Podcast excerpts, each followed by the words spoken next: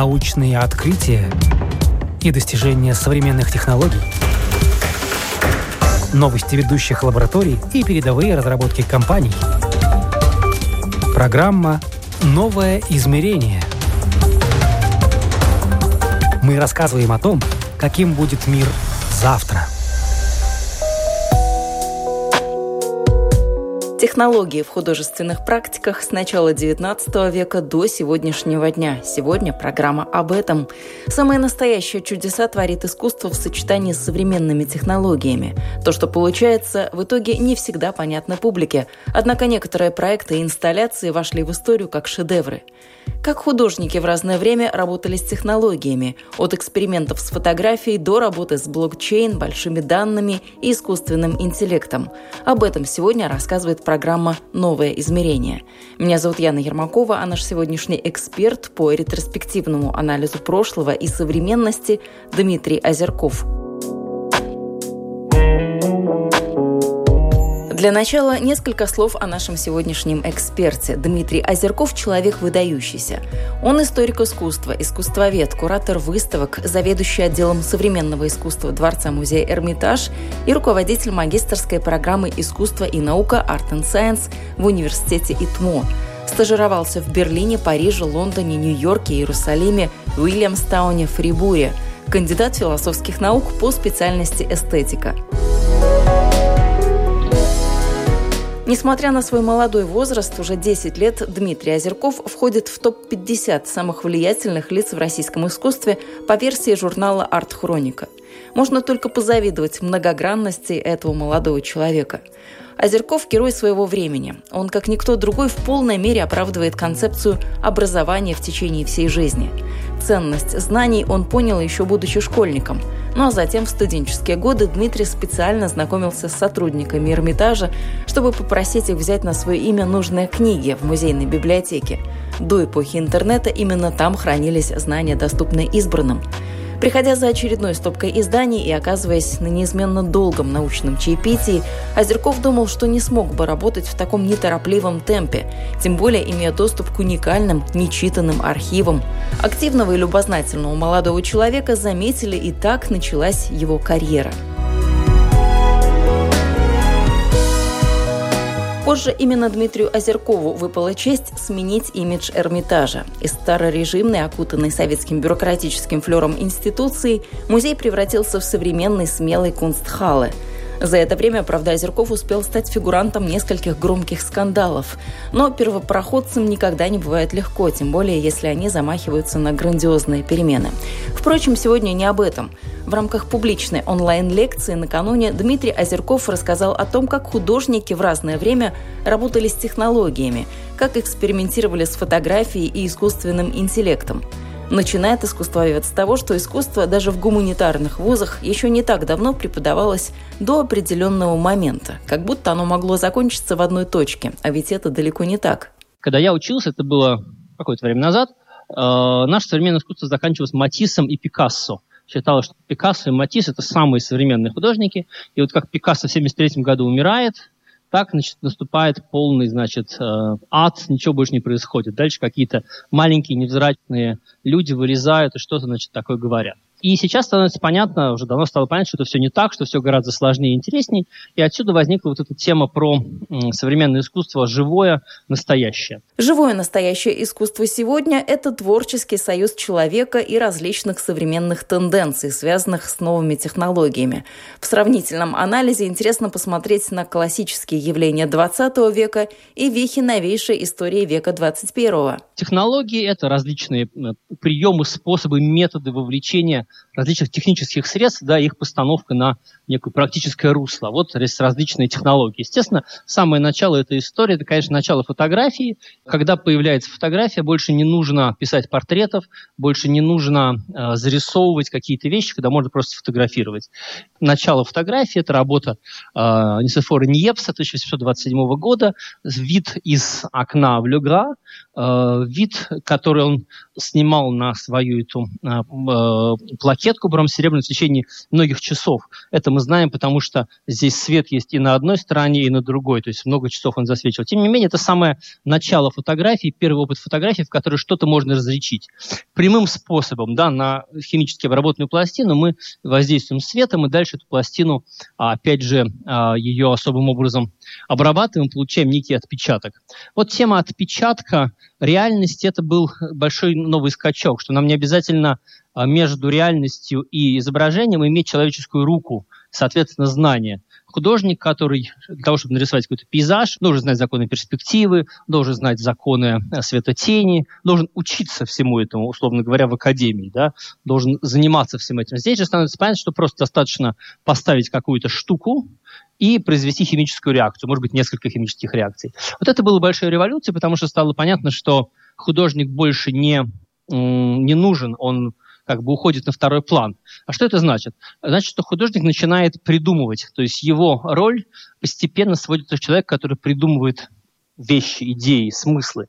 И то, что сейчас происходит в современном искусстве, это именно такой образ художника. Художник, который именно э, идеолог. Он, ему не обязательно уметь работать руками, ему не обязательно уметь э, что-то там пилить, рисовать даже самому. Ему достаточно придумать, о чем будет новый, новая работа, новый смысл придумать. Дальше больше. Фотография тоже начинает двигаться вперед, развиваться и обрастать новыми возможностями то, что происходит дальше с современной фотографией, которая тоже уходит в некоторый э, концепт, фотография просто проецируется впрямую, условно говоря.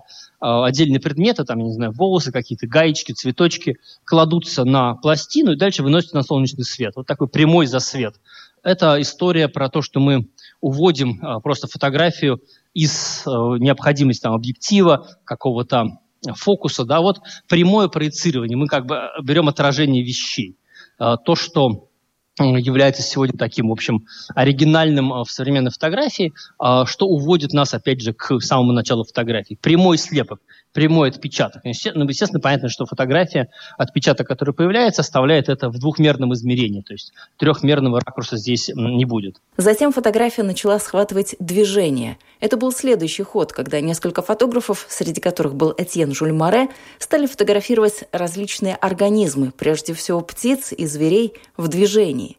Это стало возможным, когда фотоаппарат и фотография стали позволять делать несколько щелчков в секунду. Вот это конец 80-е годы 19 века, становится понятно, что животные и птицы живут совсем иначе, а, не так, как а, их изображают художники. Потому что художники изображают какой-нибудь а, понятный ну, например, как птица садится на воду, то есть понятный красивый образ. И вот здесь, благодаря технологии, мы понимаем, что живопись, она только, как бы, она создавала образ. Технологии же, они создают еще и некий смысл движения, саму суть движения, характер движения. Это направление в фотографии и искусстве отображает знаменитая работа Марселя Дюшана 1912 года «Обнаженная, спускающаяся по лестнице», где автор пытается изобразить все элементы движения. На создание картины Дюшана вдохновила хронофотография «Женщина спускается по лестнице», созданная Эдвардом Мейнбриджем. То есть мы приходим к тому, что живопись, э, она уже не про статику, она не про образ, она про движение. И вот эта схема дюшановская, совершенно такая безумная, она э, именно пытается показать вот это вот движение, когда девушка спускается постепенно вниз. Это был большой скандал, естественно, и тема скандалов в искусстве – это отдельная большая тема, потому что, в принципе, всякое, э, всякое хорошее искусство – это искусство про скандалы, искусство, которое вызывает общественный резонанс. Оно вызывает какое-то там недоумение, панику, шок, у людей, которые привыкли считать, что искусство это что-то одно, что-то простое и понятное. То же самое делает потом э, Герхард Рихтер, художник уже немецкий, послевоенный, когда он тоже делает такой амаш вот этой теме. На волне экспериментов появляются фотографы, которые начинают всячески манипулировать открывающимися техническими возможностями. Становится понятно, что с помощью фотографии, например, можно создать аллегорическую картину – Примечательно в этом отношении работа «Два пути жизни» Оскара Густава Рейнландера 1857 года. Вот эта фотография, естественно, сделана не в один момент, они довольно большие были, эти снимки, которые Рейландер делал и продавал, они были сделаны в несколько приемов. То есть это все такой коллаж из нескольких фотографий, может быть, нескольких десятков снимков. И понятно, что эволюция фотографии, история фотографии – это отдельные большие тома э, на каждое десятилетие, что происходило, э, как ускорялось способ съемки, способ проявки и э, все, что с этим связано. Перенесемся в наше время. Современный художник Спенсер Туник, идею Оскара Густава Рейнландера, он воплощает по-своему – его работы отличаются масштабом. Фотограф собирает большое количество обнаженных людей, выстраивает их в какую-то конструкцию и затем фотографирует. И это тоже искусство.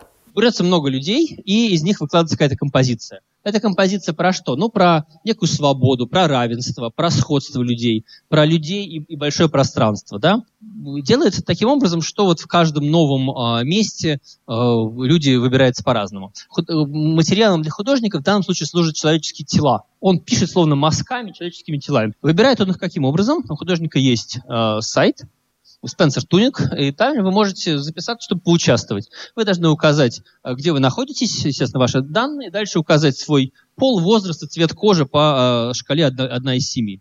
Дальше, когда художник понимает, что у него в каком-то, какой-то стране набирается достаточное количество добровольцев определенных параметров, которые ему нужны, он делает туда экспедицию, там делает соответствующую съемку. То есть вот такая вот история, да, такое использование интернета в данном случае для создания фотографий. Одна из недавних работ Туника относится к 2020 году и называется «Все вместе» – «Everyone Together». Для нее позировали 220 обнаженных добровольцев. На сей раз американский художник Спенсер Туник, уже более четверти века умудряющийся собирать для своих фотоинсталляций тысячи обнаженных людей, был замечен в Лондоне. Социально дистанцированная живая инсталляция состоялась в Александра Пэлас – ее главным отличием от всех предыдущих творений Тоника стал единственный, но обязательный для каждого участника предмет одежды – хирургическая маска. Заказчиком работы выступил телеканал искусства и культуры Великобритании Sky Arts. В официальном заявлении руководство указало, что «Все вместе» — это первое крупное многолюдное художественное произведение после изоляции, празднующее свободу и сопричастность. Казалось бы, фотография, она и есть фотография. Что тут еще можно добавить? Но оттенков и нюансов огромное количество, их гораздо больше, чем кажется. Например, команда IC плюс F, четыре художника, делают целые фильмы из фотографий. То есть это сотни фотографий, которые дальше скомбинированы, собраны рядом э, друг с другом. Этих фильмов бесконечное количество, которые они э, производят. А, так что вот фотография имеет еще вот такую историю, да, что мы знаем, что фотография нечто статичное, здесь она вот производит динамичную историю. В историю фотографии вписано и еще одно важное имя. Это представитель Дюссельдорфской школы фотографии Андреас Гурский. Стиль этого известного мастера легко узнаваем. Работы поражают текстурой. Чаще всего они сделаны с высокой точки и напечатаны в огромных размерах. До середины 90-х лет прошлого века Андреас не подвергал свои снимки компьютерной обработке, но впоследствии решил, что такая обработка просто необходима и стал ее активно использовать в своем творчестве. При помощи современных технологий он создавал на своих снимках заметно большее пространство, нежели то, которое входило в кадр непосредственно при фотографировании. В данном случае это порт Салерно, где стоит довольно много итальянских машин, э, и город Салерно на заднем плане – да, наконец, его история про океан, сделал такие снимки, словно бы из космоса, фотографии различных частей океана. Гигантские фотографии, она в реальности раз в два больше, чем это изображение, вот с элементами островов там и так далее. Тема «Схватить весь мировой океан». То есть фотограф может что-то больше. Фотограф с помощью своего объектива и, естественно, с помощью доработки путем э, там, социальных сетей может создать какие-то невероятные э, объемы. Большую роль в искусстве сыграла не только фотография, но и кино. Здесь стоит вспомнить первый фильм о прибытии поезда. Кадры братьев Люмьер э, были, собственно, доходили до того, что когда их демонстрировали в кинотеатрах, в театрах люди убегали из зала, потому что думали, что поезд их задавит. Такая, в общем, э, вещь э, хрестоматийная. То есть про то, как новая реальность входит в нашу жизнь. И вот э, кино э, с этого началось. Первая цветная картинка на экранах появилась с подачи Томаса Эдисона в 1895 году. Это был короткометражный немой фильм, снятый с помощью кинетоскопа. Показана была бродвейская танцовщица Аннабелла Мур, исполняющая танец «Серпантин». Он вручную раскрашивал каждый кадр. Это небольшой небольшой фильм, но вот такая ручная история. Освоив статическое изображение, кинооператоры начинают двигать камеру, перемещать, и так начинается новая страница в истории кино. Первопроходцем стал человек с киноаппаратом, бессюжетный немой экспериментальный документальный фильм советского режиссера Дзиги Вертова, выпущенный на экраны в 1929 году снимался фильм в, в трех городах, и он э, ставит э, камеру, на, делает камеру подвижной, она без сценария, без декораций, совершенно экспериментальная работа. И, собственно говоря, камера является таким главным действующим лицом. Это большой тоже э, большой важный момент, потому что, э, условно говоря, теперь роль художника отводится медиуму, отводится камере. И камера, условно где-то сама стоит, сама перемещается, там уходит оператор, и вот эта камера сама начинает что-то снимать, как бы начинается некое действие. И что важно, что эта камера, она снимает зрителей, она снимает э, пространство, она снимает время. Есть э, э, совершенно особая история, возникает некий такой, некий оторванный от мира э, медиапродукт, медиа-объект, медиа-глаз, который смотрит за тем, что происходит. Да, фильм, понятно, не мой, то есть до середины 30-х годов это совершенно все не мое кино, но вот э, дальше как, как бы топер сидит и накладывает музыку на э, все эти фильмы. Самым известным топером в Ленинграде был, как вы знаете, Дмитрий Шостакович, который, собственно, начинал как топер в кинотеатре. Кино создает совершенно особую реальность и формирует вокруг себя множество новых индустрий. Актеры, режиссеры, разнорабочие в кино – все это становится своим особым миром все это, и фотография, и кино, э, все эти миры начинают влиять на изобразительное искусство тоже. Всякий художник, который там с 20-х годов работает, он уже, естественно, не может не э, обращать внимание на кино потому что, и на фотографии, потому что это то, что входит в плоть и кровь. Кино, они делают новые ракурсы, новые способы смотрения. То есть камера, она начинает нам показывать, что на самом деле смотреть можно больше, шире, да, расширенное смотрение. Наш глаз, он иной если у нас есть широкоугольный объектив или быстрая смена кадров, ускоренная там, или замедленная да, э, демонстрация, мы можем иначе видеть реальность. И нам говорят, что да, э, камера, которая быстрее, больше схватывает, будь то фотокамера или кинокамера, она позволяет нам иначе видеть реальность. То есть фотоаппарат и киноаппарат становятся средством видеть иначе, больше видеть, да, наш опыт расширить максимально. И вот, условно говоря, кино, оно об этом. Изобретать и исследовать возможности кино продолжают по сей день. «Бёрдман», «Виктория», 1917, «Тайм-код» – все это фильмы, снятые одним кадром. По продолжительности такие ленты доходят до двух часов. Благодаря такому приему зритель еще сильнее погружается в мир на экране, совершенно забывая о том, что происходящее нереально. Ну а оператор превращается в такого полноценного, пусть и немого персонажа. Дмитрий Озерков приводит в пример «Русский ковчег», фильм режиссера Александра Сокурова, который тоже был снят одним кадром. «Русский ковчег» — это важный фильм, снятый э, где-то в 2000-х годах, про э, историю России через призму Эрмитажа, и он снят одним кадром. То есть э, фильм, в фильме не делался монтаж.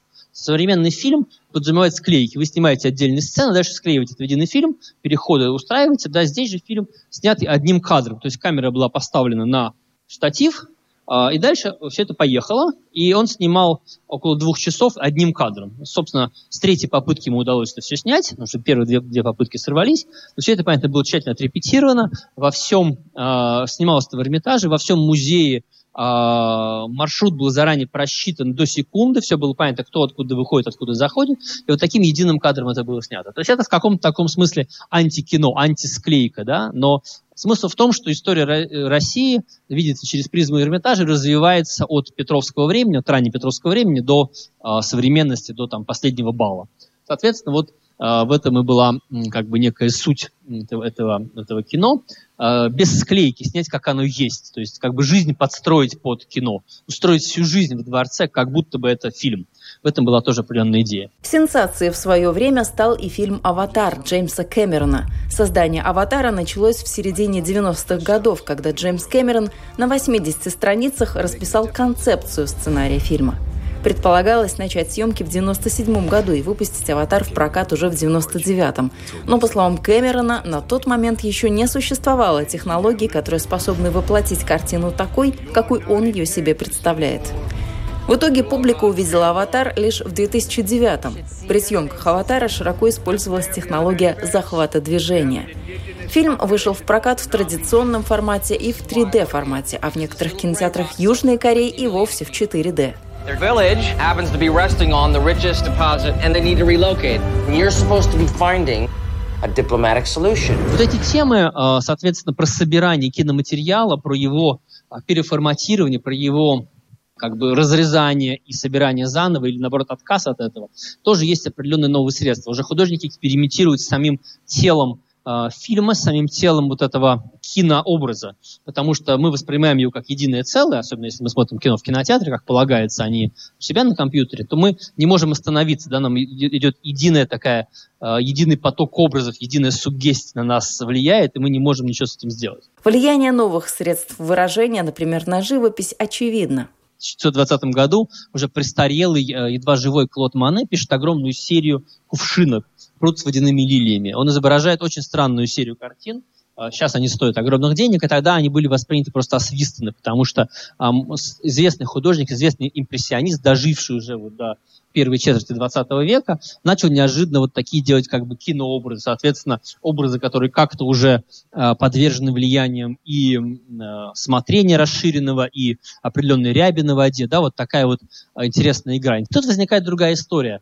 Если Мане писал это все вручную от себя, то дальше становится понятно, что все вещи, прям, фотографии и э, кино, а дальше целом какие-то постеры, плакаты, гравюры, все это становится э, уже не ручным трудом, а трудом э, машинным, да, то есть уже не, не человек со своей душой, своей энергией вкладывается в это, значит, мазок кисти, а просто аппарат начинает печатать. И вот возникает перед войной, перед Второй мировой войной такая книжка а, Вальтера Бениамина про произведение искусства в эпоху технической воспроизводимости, ключевая книжка для философии искусства 20 века, а, в котором Бениамин пишет, что новый мир а, – это мир такой технической воспроизводимости. Ну, Энди Уорхол, который да, штампует свои, э, свои работы, например, на фабрике через 20 лет после появления этой книжки. История история, э, про которую пишет Бениамин, что вот современное искусство, оно вот будет такое воспроизводимо технически, потому что понятно, что дальше машинами будет уже все это печататься, компьютерами, интернетом, чем хотите, да, естественно, об этом я чего не подозревал, но предмет, который написан не рукой художника, не создан его там резцом, это предмет утрачивает ауру. Вот эта подлинность, некое ключевое понятие, которое у Бенемина возникало, оно, естественно, всем искусством э, 20 века, 21 века будет переосмысляться и опровергаться. Понятие подлинности существует и сегодня, разве что с развитием технологий оно все больше становится цифровым. Когда э, все мы сидели в Зуме, и вот понятно, что в Зуме, допустим, вы можете посмотреть запись э, какого-то там концерта или матча футбольного, а можете посмотреть его в реальности. Вот когда это в реальности, это ценится гораздо больше, чем это даже там через несколько часов в записи, да. Именно вот э, происходящее сейчас, или разговор какой-то, да, вот тот же там современный клуб-хаус, тоже важно, что там какие-то люди сейчас говорят, там вы записи сделать не можете в клуб-хаусе.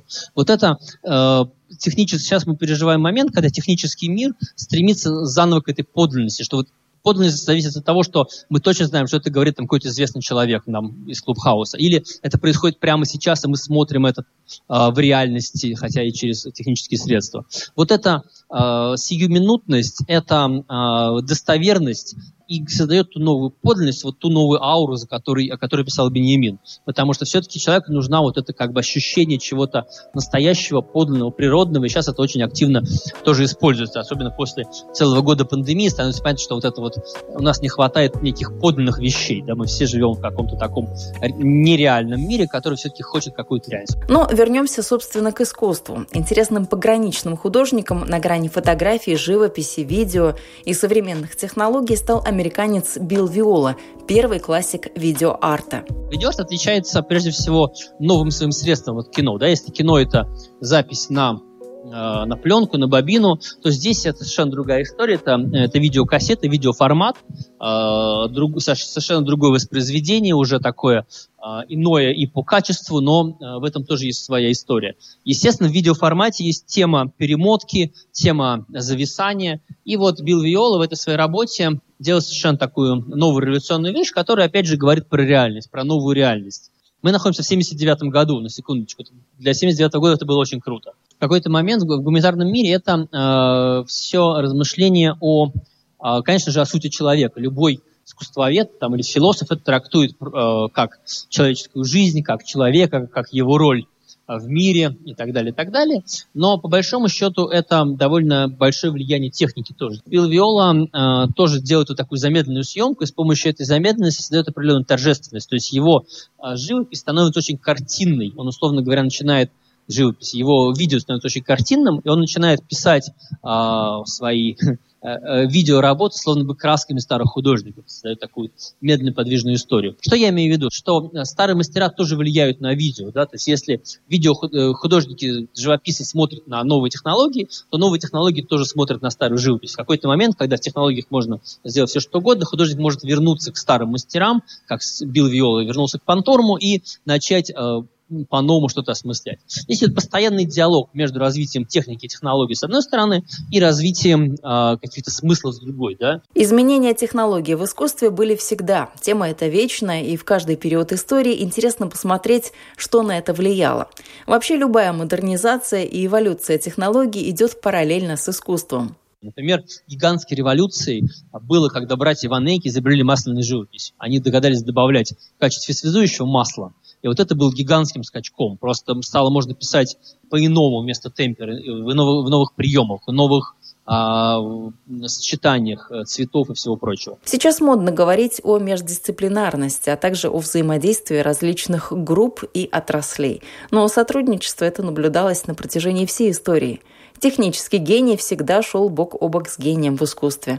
Сегодня одно тоже невозможно отделить от другого современный художник – это художник не тот, который вот умеет сам создавать работы. Современный художник – это прежде всего автор идеи, который может ее вовремя реализовать. Современный художник – это больше не человек, который, знаете, вот сидит какое-то полное вдохновение, что-то думает, что у меня сейчас не, не пошло вдохновение, и вот он что-то материалов нет. Нет, современный художник – это человек, который быстро что-то придумал, и дальше к определенному сроку всех организовал и сдал. Он нашел себе специалиста по видео, нашел специалиста по монтажу, оператора, актеров, все, все собрал, снял, да, и дальше ему кто-то отредактировал. То есть это человек, который руководит огромной командой сегодня, в том числе из технических людей. Современный художник умеет умеет использовать технические средства, в этом его, в общем-то, основная заслуга. Потому что все больше становится понятно, что технически все можно сделать. Есть огромное количество технических специалистов по любому вопросу, да, а, звук, свет и все прочее. А вот придумать, о чем это все будет, как это все будет выглядеть, это самое сложное. И вот современный художник – это человек, который как раз пытается понять и научиться придумывать, да, вот как режиссер придумывает фильмы, так и художник придумывает свои видео. Еще один из отцов-основателей видеоарта – американско-корейский художник Пайк Нам Джун. Его в работе интересовал белый шум, а в своих инсталляциях он часто использовал музыкальные инструменты и телевизоры. В 1974 году Пайк создает одну из самых знаменитых работ – инсталляцию «ТВ Будда», Статуя сидящего Будды обращена к собственному изображению на телевизионном экране, которое передается с видеокамеры, направленной на Будду. Важна буддийская тема пустоты, потому что пустота – это что-то между этим и тем, да, это то, что существует в середине мира, в середине общения, э, между словами, между звуками, между жизнями, э, в пространственном плане. И вот как раз нам Джун Пайк говорит об этом, да, вот этот некий белый шум, который э, зацикливает камеру на телевизор э, в каком-то смысле, не впрямую здесь, потому что здесь такая, через фигуру Будды это все отзеркаливается, но вот есть некая такая история про такое бесконечное смотрение. На что смотрит Будда? На себя, э, который смотрит на себя и так дальше. Э, в этом отношении э, для нам же Пайка был важен вот конкретный там телевизор, конкретная камера, да, как это все происходит. Вот еще одна его работа про э, другое его видео, где он изобразил э, карту Соединенных Штатов. Он сделал, значит, такую-то же историю, электронную континентальную карту Америки, э, в ходе на которой были изображены э, отдельные штаты. Все это сделано с помощью неона, и каждый штат э, транслирует какую-то телепрограмму. Здесь есть отдельные танцоры, отдельные новости или какие-то сельские темы. Тут довольно много всего, там, не знаю, какой-нибудь традиционный сельский штат там изображает, просто транслирует сбор картошки, где-то идет какой-то арт-ряд и так далее. Но вот попытка тоже увидеть всю страну, там еще есть Аляска тоже, да, просто на другой стенке у них висит. Вот здесь, допустим, а, волшебник страны Оз в Канзасе, да, а, транслируется, или вот мэр Сканнингем транслируется в штате Вашингтон. То есть много всяких таких отсылок интересных. Но главным образом то, что огромное количество телевизоров транслирует а, бесконечную реальность. И все это большая тема, собственно говоря, видео об этом рассказывает, о том, как это все хранилось, потому что изначально это лазерные диски, потом на DVD, потом переведены в цифровые файлы. Главная проблема, как это дальше хранить. И с Намджун Пайком это огромная история, потому что если Намджун Пайк показывает э, это видео на каких-то телевизорах, то как бы так и должно это быть по его замыслу. Да? Соответственно, телевизоры, которые, э, на которых он это показывает, больше не существует. Там эти вот э, с кинескопами таких телевизоров фактически не найти уже больше. Поэтому э, это большая проблема, как это все сохранять и транслировать. Речь идет о том, что современное искусство это что-то гораздо более хрупкое, чем старое искусство. Действительно, если картина, скажем, итальянского художника сохранится в течение нескольких веков, то искусство, завязанное на технологиях, увы, не вечно и зависит в первую очередь от наличия этих самых технологий. Инсталляция Пайк Намджуна из телевизоров, которых уже нет в помине, проживет в лучшем случае пару десятилетий, если специалисты вовремя не озаботятся тем, как ее сохранить для будущих поколений. Мир искусства буквально взрывало каждый раз не только появление новых технологий, но и новых материалов. Например, так произошло с неоном. Он сотворил революцию когда неон появился а, в 60-х годах, вот художники тоже активно взяли его на вооружение. Это одна из, собственно, первых работ, сделанных с помощью неона. Вот такая маленькое неоновое включение Марсела Райса 64 года. И дальше неон, как в случае с нам Джон Пайком, видели, активно используется всеми художниками. Вот тоже новые технологии, да, новый свет, неоновые лампы. И художники постепенно, естественно, что они стали делать? Они стали связываться с Изначально они брали вывески из магазинов, потом стали все связываться с, фаб- с фабриками, которые этот неон производят, стали этот неон специально гнуть под них. Есть художники, которые занимаются только неоном, а, и, в общем-то, сделали на этом свою а, жизнь. Естественно, тоже эти работы довольно сложно сохранять. Вот, допустим, эта работа, как, то, как только это сердечко как бы лопнет, перегорит, то у, у куратора будет большая проблема, как его менять. Но если у вас сердечко, ладно, как-то можно изготовить, да, то когда у вас огромная надпись там или карта штатов, это довольно серьезная история, так что это, в общем, тоже надо отдельно заниматься. Замечено, что чем больше появляется технологий, тем сложнее и многограннее становится искусство. Каждый год до недавнего времени убедиться в этом можно было на Международной биеннале современного искусства в Венеции. Дмитрий Озерков приводит в пример проект «Эредзикет», показанный на 58-й выставке, последней, которая состоялась очно. Это э, проект связан с, тоже со светом неоновым и со звуком. В данном случае э, был сделан такой коридор, с очень ярким светом, неимоверно ярким светом. Показаться там без черных очков или без такого козырька довольно сложно. Тема света, который невыносим для человека, да, какой определенной вибрации. Что это вот за свет? А, то есть максимально все было светом залито, это свет здесь только идет э, сверху.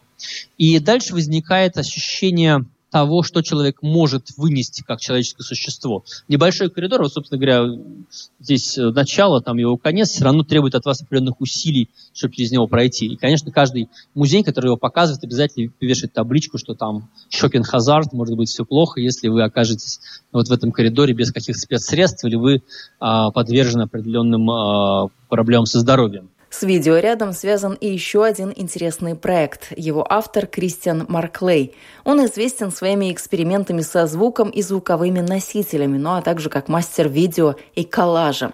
На протяжении последних 30 лет он активно использовал технику коллажа, сводил максимально искаженные мелодии, склеивал части разных пластинок и их обложек и использовал все это в качестве строительного материала для своих инсталляций. Кристиану Марклею также принадлежат проекты, в рамках которых он удлинил аккордеон до 7 метров и сделал резиновую гитару. Кристиан Марклей, известный э, художник, э, видеохудожник, он сделал э, на этой же биеннале такой проект, где он одновременно показывал 48 фильмов про войну. И, э, соответственно, Кристиан Марклей, эм, его задача показать некую утопичность войны, некую безумие войны, но вот таким вот средством. Хрестоматийным стал проект Марклея «The Clock». Это фильм, который снят как коллаж из киноотрывков. Длина такого фильма укладывается ровно в один день или 24 часа. При этом о времени нельзя забыть ни на минуту в прямом смысле этого слова. По сути, время становится главным героем этого фильма.